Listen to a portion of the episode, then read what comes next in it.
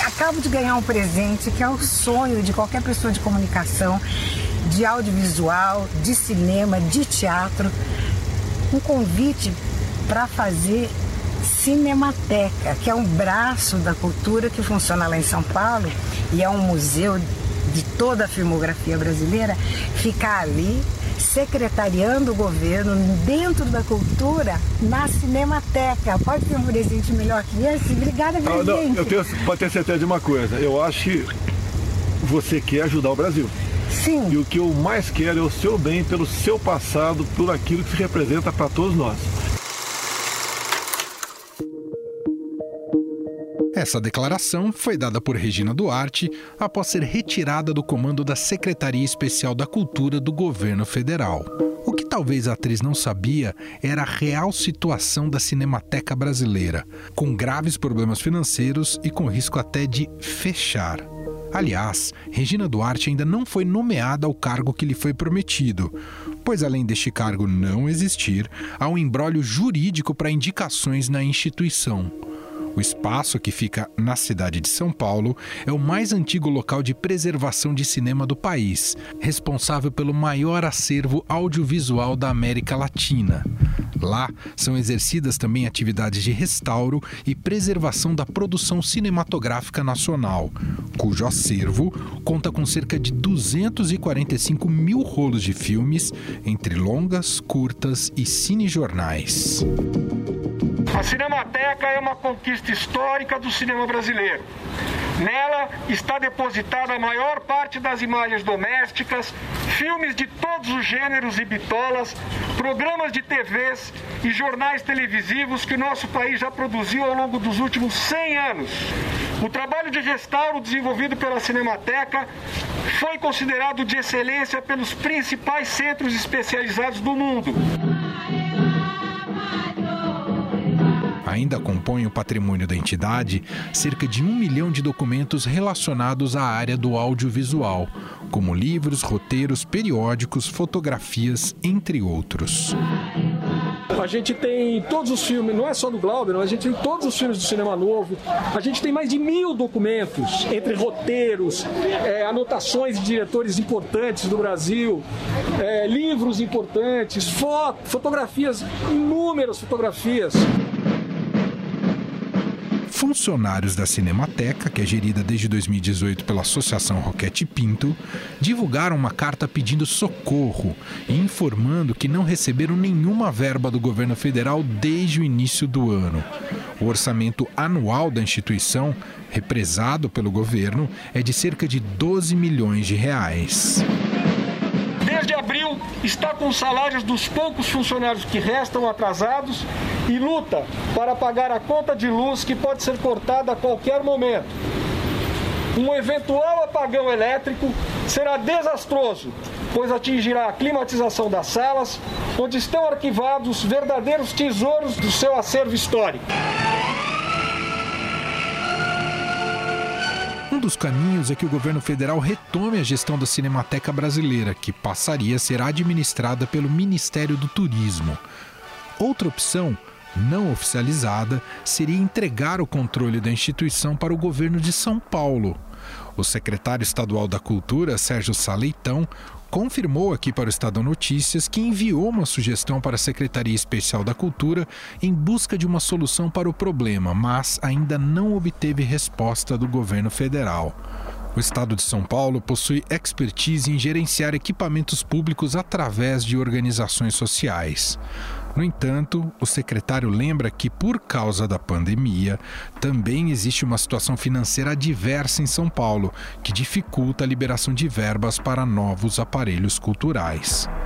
E para entender melhor a situação da Cinemateca Brasileira, eu converso agora com o repórter do Caderno 2, Guilherme Sobota. Tudo bem, Sobota, como vai? Tudo bem com você, Manuel. Tudo bem por aqui. Bom, a crise da Cinemateca, Sobota, ficou mais em evidência quando foi anunciada a possibilidade da Regina Duarte, secretária da Cultura, ou ex-secretária da Cultura, assumir. Aliás, se tem uma coisa que eu não sei é a situação de Regina Duarte, mas dela assumir ou não a Cinemateca brasileira. Que crise é essa da Cinemateca? Se arrasta desde quando? Falando da Cinemateca brasileira, é uma instituição que, nos seus mais de 60 anos de história, já enfrentou várias crises, né? Uh, a mais recente delas, que é essa, digamos, que se arrasta até hoje, começou em 2013, uh, ah, quando a ministra da Cultura era Marta Suplicy, e durante a gestão da Marta Suplicy no Ministério da Cultura, houve uh, ali uma, digamos, uma reestruturação da Cinemateca e o TCU se envolveu também para investigar algumas contas. E desde então a Cinemateca vem perdendo funcionários, nomeações e durante esses anos também, em 2018, né, ah, a Cinemateca passou a sua gestão para uma organização social, é a SERP, né, Associação Roquete Pinto, que é quem desde 2018 faz a gestão da Cinemateca, né? A atual Secretaria Especial de Cultura é o órgão do governo responsável ali pela fiscalização, pelo acompanhamento, mas quem faz a gestão é essa organização social.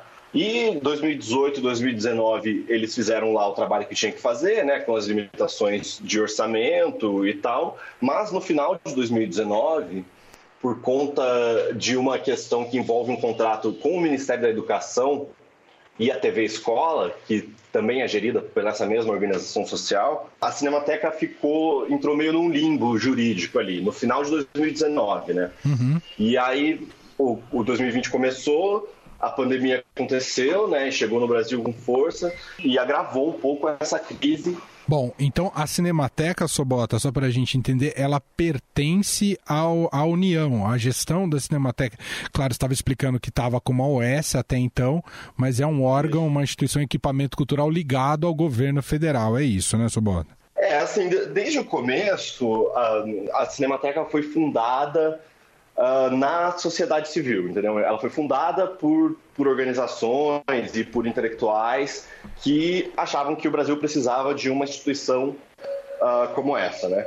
E aí, ao longo dos anos, ela, ela, teve uma relação próxima e foi também incorporada ao governo federal, entendeu? Uhum. Mas, como a gente explicou no começo, mais recentemente, é, ela voltou para a sociedade civil, digamos assim, com um contrato de concessão, digamos, né?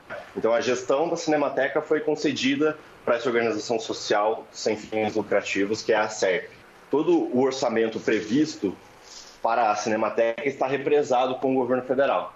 Então essa que é a questão também agora, de que chega num ponto de que os funcionários da Cinemateca, né, que são cerca de 150, entre ligados à SERP e terceirizados, mas os ligados à SERP estão desde abril sem receber? Nossa. né? E, e a Cinemateca está sem, tá sem esse orçamento ali, tá? Então existem problemas uh, ah, para pagar a conta de luz, por exemplo, que poderia gerar uma situação muito catastrófica ali, né? Se a conta de luz fosse interrompida. E em relação a Regina Duarte, Sobota, o que se sabe? Ela vai ou não vai ficar com a Cinemateca? Olha, Emanuel, a gente falando, né, fazendo reportagem, falando ali com pessoas envolvidas na Cinemateca, pessoas próximas a essa questão, né, que estão lidando com isso todo dia, o que eles falam é que o próprio governo federal, né, o Planalto, criou meio um problema para si quando anunciou a Regina Duarte na Cinemateca. Toda essa questão, quem nomeia para a Cinemateca não é o governo federal, é a SERP. Mas existe esse impasse jurídico. Então, assim, a Cinemateca teria que ser re reincorporada ao governo federal para o governo dar, um, dar esse cargo para Regina Duarte, porque atualmente não existe um cargo para ela ocupar lá, entendeu? E mesmo se existisse, não é uma situação clara assim de quem, quem nomearia, né? Porque assim, embora o governo federal possa ter alguma influência, né, influência política até nas nomeações, nesse momento não, não existe uma, uma solução exata para essa questão. A Secretaria Especial da Cultura, na segunda-feira, dia 8 de junho, passou inteiramente a sua estrutura para o Ministério do Turismo, fala que a Cinemateca Brasileira vai ser reincorporada à União. Só que eles não quiseram falar com a gente oficialmente como isso vai acontecer e se tem um plano para esse processo, que é um processo burocrático bastante complicado, que envolve cargos no, no governo, na secretaria e tal, como isso vai acontecer. Eles não disseram isso.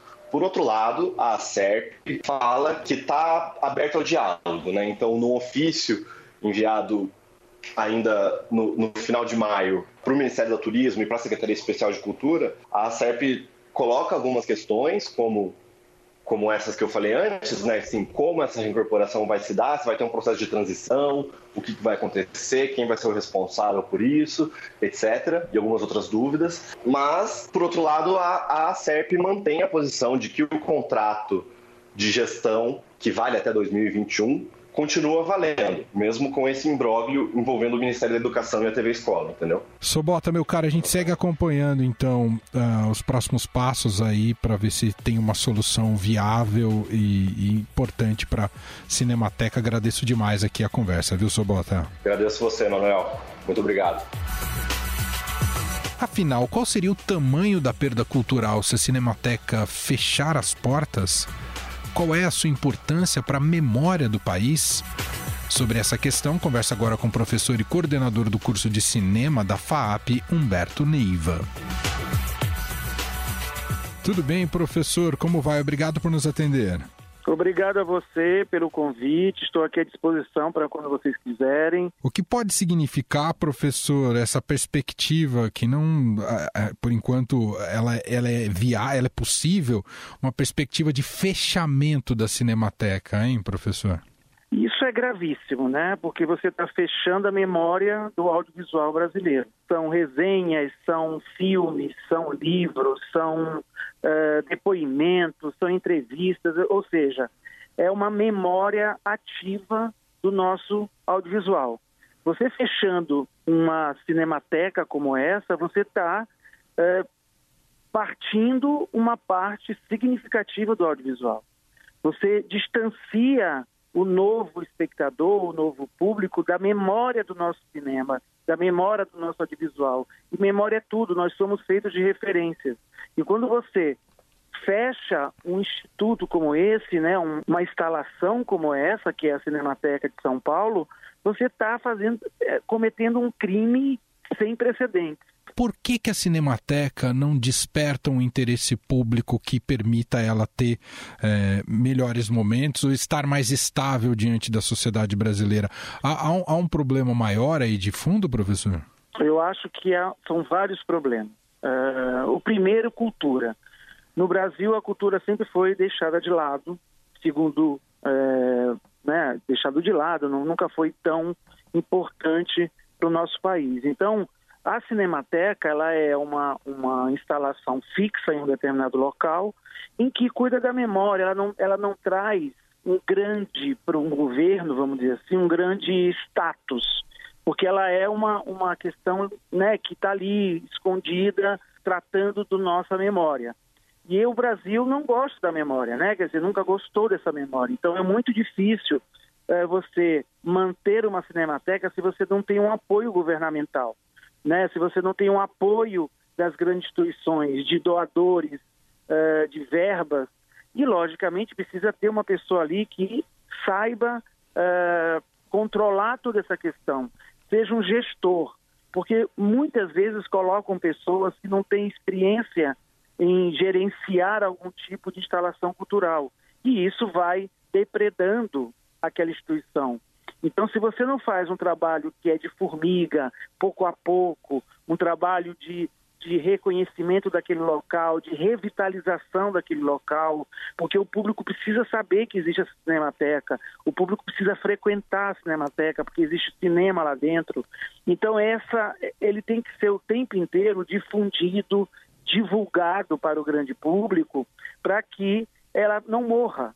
Houve problemas de administração, houve problemas é, de má gestão, mas isso não justifica o fechamento. Eu acho que a gente tem que solucionar essas questões para que ela continue viva e não fechar. A solução não é fechar uh, a Cinemateca, a solução seria dar um, uma, uma, atenção especial àquele local para que ele reviva. Bom, até então por essas necessidades técnicas importantes né, para gerir um equipamento como esse, é de se concluir, professor, que se ventilou a possibilidade da Regina Duarte estar no comando da, da Cinemateca, ela não me parece que tem o perfil muito adequado com o que se pede para um cargo à, à, frente da Cinemateca, correto, professor? Corretíssimo, você está super certo, porque ela é uma grande atriz, isso ninguém pode negar, né? uma grande atriz de televisão, mas ela não tem nenhuma experiência técnica, ela não tem experiência de gestão de uma instalação cultural, ela não tem nenhum ela no depoimento dela foi horrível. Ela falou: "Ah, vou fazer cinemateca". Que expressão é essa? Entende? Quer dizer, uh, ela vai fazer o quê? Cinemateca. Não se faz cinemateca, se gerencia, né? Então assim, uh, é uma pessoa despreparada, infelizmente. Não se sabe também se ela vai assumir não, porque o governo ainda está uh, indeciso nessas questões. Quer dizer, como é uma questão cultural, isso nunca é de grande relevância para o governo, o governo não gosta de cultura, não gosta de educação, não gosta de ciência. Então, é difícil. E ela também foi é, deslocada da secretaria para uh, a Cinemateca sem um cargo definido. O cargo que geraram para ela é um cargo que não existe. Então, assim, é, é uma lástima, é um, é, um, é um problema gravíssimo, é uma, é uma tristeza gigante você uh, um governante né, depredar essa cinemateca e, logicamente, isso está muito ligado à cultura, né? Quer dizer, tá é cultura. Então, uh, como o governo já vem em outros órgãos, como a Ancine, Secretaria do Audiovisual, etc., é, acabando com o Ministério da Cultura, então isso tudo vai, é, é só um reflexo de um governo que não tem uma linha né, de, de interesse para a cultura. Então, isso é apenas um pequeno detalhe que para nós é muito grande, né, dentro desse é, grande, é, dessa grande filosofia do governo de não dar apoio à cultura. Ouvimos Humberto Neiva, professor e coordenador do curso de cinema da FAP, gentilmente aqui atendendo a nossa reportagem e destacando, falando um pouco mais sobre a situação, a triste situação da Cinemateca Brasileira. Obrigado, viu, professor? Obrigado, muito obrigado mesmo pela, pela, pela conversa. E eu quero dizer que nós somos resilientes, a gente não desiste. Então, o audiovisual brasileiro não vai morrer. Tecnicamente, a Cinemateca é o principal centro de restauro do cinema brasileiro. Sobre a sua importância na área de preservação da memória audiovisual, eu converso agora com a cineasta e diretora da Mostra Internacional de Cinema de São Paulo, Renata de Almeida. Tudo bem com você, Renata? Tudo bem, tudo indo, né? Não bastasse todas as crises, temos também essa crise no setor cultural e que atinge um dos importantes patrimônios da, da nossa cultura e do cinema, que é a Cinemateca. Como é que você tem acompanhado, Renata, essa crise especificamente da, da Cinemateca? Já são muitos anos em que ela vem sendo castigada, não é, Renata? E esse, eu acho que é um crime que lesa a humanidade, porque uh, não só uh, uh, na nossa geração, mas futuras gera gerações, né? É o direito que um povo tem à memória né? A Cinemateca é a guardiã da nossa memória. Você pode, e uma pessoa pode pensar, ah, mas eu nem gosto de cinema, mas através do cinema, através das, das imagens, você conhece a sua história, cada época. E a, e a Cinemateca era a Cinemateca brasileira era admirada no mundo inteiro. Tinham muitos técnicos assim com uma expertise muito grande em restauro. Eles achavam cópia, restauravam. E isso tem se perdido, né, no passar dos anos. Os profissionais estão indo embora, estão indo para outros países. E o Brasil não pode se dar esse luxo, né, de perder suas mentes, de perder sua especialização. Eu, eu acho realmente algo criminoso o que vem sendo feito com a Cinemateca. Renata, acho tem, uh, bem interessante você até explicar para a gente aqui, para os nossos ouvintes, esse, esse aspecto uh, técnico para guardar eh, essa memória, eh, e você conhece muito bem de cinema, ali tem muitos rolos, né? O, o, o que é necessário para que isso seja preservado, Renata? Ah, olha, a Cinemateca, muito antigamente, no começo do cinema, né, o, o filme era feito com nitrato. Esse nitrato ele pega fogo. Se ele não tiver na, nas condições ideais de temperatura, né, de umidade, ele pode pegar fogo. Que isso já aconteceu, né? E a, e a Cinemateca tem os galpões, né, que, que eles têm que ter esse acondicionamento e, e esse filme ele pode se perder. O que foi feito, né, quando, quando você tem que digitalizar, né, hoje, hoje antigamente esse restauro era feito na película mesmo, hoje se digitaliza e você pode arrumar essas imagens, né, através, através de programas, né, de restauro, de, e, e, isso é, em todos os países do mundo existem cinematecas. Todo país tem a sua cinemateca, toda cinemateca é respeitada, sabe, e, e admirada. O, o povo do país tem orgulho da sua cinemateca. Por quê? Porque ela é a guardiã da memória e da história né? E você pega um curta-metragem, um filminho uh, uh, dos anos 30, ele está carregado de história. E ali tem filmes do todo cineasta que faz um filme, ele deposita uma cópia na Cinemateca. Hum. Né? Então, olha o que a gente tem de histórico, né? Além disso, a Cinemateca ali do Matadouro, ela é aberta para o público. É o, o, prédio foi restaurado, é um prédio histórico. Uh, ele, é, ele é qualquer pessoa que quer ir, ele é um, um lugar uh, que as pessoas podem ir, tem sessão ao ar livre, tem, é, é um prédio lindíssimo. E tudo isso pode se perder. O Renato, quanto tem mexido com a comunidade cinematográfica essa situação e tem gerado, eu vi que teve um protesto, tem gerado muita, muitos manifestos e mobilizações. O que você tem acompanhado e conversado sobre isso, Renato? Olha, Uh, tem manifesto, tem um uh, crowdfunding para os funcionários da Cinemateca que estão há três meses sem receber. E além disso, né, eu acho que teve, teve a, a manifestação, né? Eu até saí do isolamento e falei assim, não, eu tenho que ir, eu fui. E é o, é o que se pode fazer, né? É, é uma pressão, porque o que a gente tem visto é uma situação assim de postergar, enrolar mesmo, fala uma coisa um dia, fala outra coisa. E quem decide, né, quem está decidindo, não conhece a área e não estuda a área para conhecer. Renata, para a gente concluir, queria te ouvir sobre a sua relação pessoal com a Cinemateca, como, como é, o que, que você já viveu ali? Eu faço a mostra há 30 anos, né? E desde o primeiro ano a relação com a Cinemateca, porque a cinema, as cinematecas do mundo, elas são unidas, né? Tem uma associação de todas as cinematecas, e eh, fora isso, né, fora os filmes que, que são, estão no, no arquivo dessa Cinemateca, a Cinemateca de São Paulo também ela se comunica, faz trocas uh, com outras cinematecas no mundo, né, de, de filmes restaurados. Então a mostra sempre teve uma grande parceria com a Cinemateca. Até teve um ano, que foi um ano que a que a Cinemateca começou a ter muito, muitos problemas, a, a mostra fez uma homenagem à Film Foundation do Martin Scorsese, que foi uma fundação que ele fez para restauro de filmes, né? E um dos filmes era um filme que foi restaurado pela, pela Cinemateca, foi O Limite, né? O Limite do Mário Peixoto.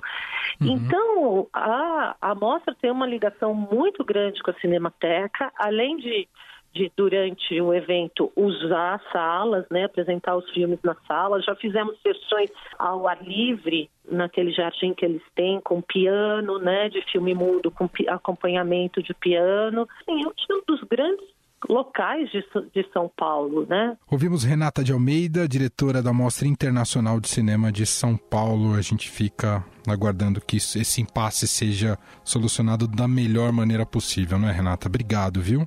E eu que agradeço. A diretora da Mostra Internacional de Cinema de São Paulo, Renata de Almeida, falou sobre o prédio da Cinemateca, que também é um patrimônio do país. A gente convidou a designer Baba Vacaro, que apresenta o Navega na Rádio Eldorado, para falar um pouco mais da história e relevância deste edifício. Vamos ouvir. Olá, ouvintes do Estadão Notícias. Olá, Emanuel. Muito obrigada pelo convite.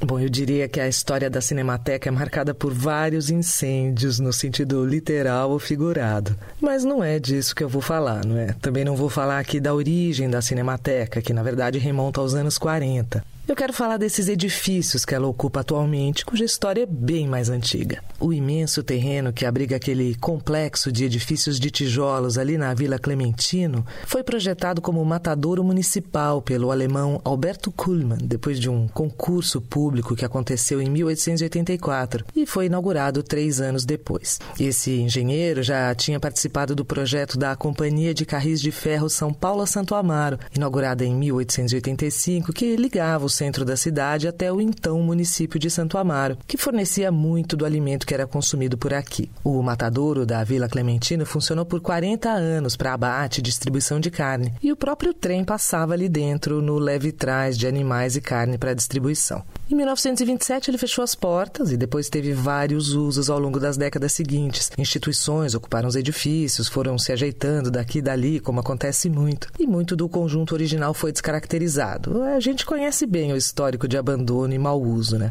Então, os galpões chegaram a ficar em estado bem precário. Em 1985, o complexo foi tombado pelo CONDEFAT, o órgão estadual de defesa do patrimônio histórico, e seis anos depois pelo COMPRESP, o órgão municipal de preservação do patrimônio histórico, cultural e ambiental. Foi em 88 que a prefeitura cedeu a área do antigo matadouro para a Cinemateca Brasileira. Nessa altura, o projeto de restauração foi encomendado aos arquitetos Lúcio Gomes Machado e Eduardo de Jesus Rodrigues. Mas depois quem assumiu o trabalho de restauro e requalificação foi Nelson Dupré, arquiteto que também tem no currículo premiado o projeto da Sala São Paulo. A ideia do arquiteto foi justapor as características originais aos elementos contemporâneos da construção, deixando bem clara sua intenção. Hoje, apesar da imensa mudança, ainda se pode imaginar como funcionava o complexo, e em alguns dos galpões originais as marcas do tempo foram mantidas. A doca foi resgatada, as colunas da ponte rolante estão lá, remanescentes dos trilhos do trem foram recuperados e estão expostos e preservados embaixo do piso de vidro. Esse tipo de lugar, de projeto, faz a gente ter certeza de como a boa arquitetura é muito importante. Ali você tem um espaço adequado aos dias de hoje, requalificado para o uso, para guardar e garantir o acesso das pessoas a um acervo importantíssimo e que também ajuda a contar a história da urbanização, a preservar a memória do desenvolvimento da nossa cidade. Tem gente que acha que isso tudo não vale nada, né? Bom, eu sou da resistência e adoro me ocupar de contar essas e outras histórias de algum lugar. Manuel, acho que você acaba de me inspirar a fazer um navega contando a história dali. Um abraço para vocês e viva a Cinemateca Brasileira.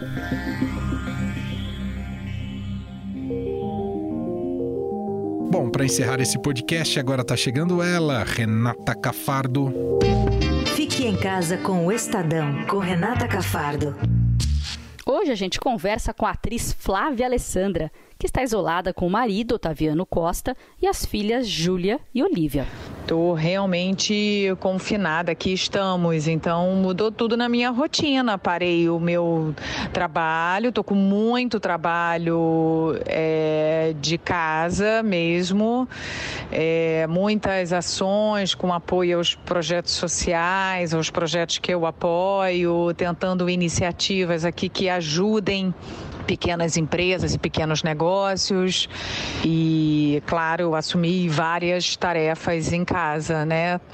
Todos nós nos ajudamos e dividimos, mas eu acho que a principal, assim, que eu assumi é o, é o andar da carruagem em casa, né? Então, é a cozinha, para sair o almoço, são as compras, o que tem que ser reposto, coordenar as tarefas, hoje é o dia da faxina, qual é o dia de lavar a roupa. É, eu acho que essas são as funções primordiais que eu assumi. Ela compartilhou com a gente o que ela espera para o futuro, quando tudo isso passar. Então, eu acho que o modo de trabalhar, eu acho que o nosso retomar vai mudar, vai exigir uma série de iniciativas de proteções, de é, vai ser o único meio da gente conseguir retomar e ainda tentar se prevenir né, do pior.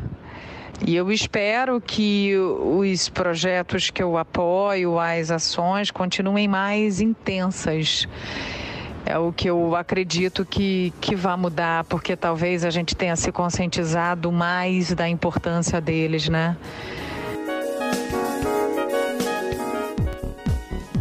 O Estadão Notícias desta terça-feira vai ficando por aqui. Contou com a apresentação minha, Emanuel Bonfim, participação de Renata Cafardo, produção de Gustavo Lopes e Bárbara Rubira e montagem de Nelson Volter.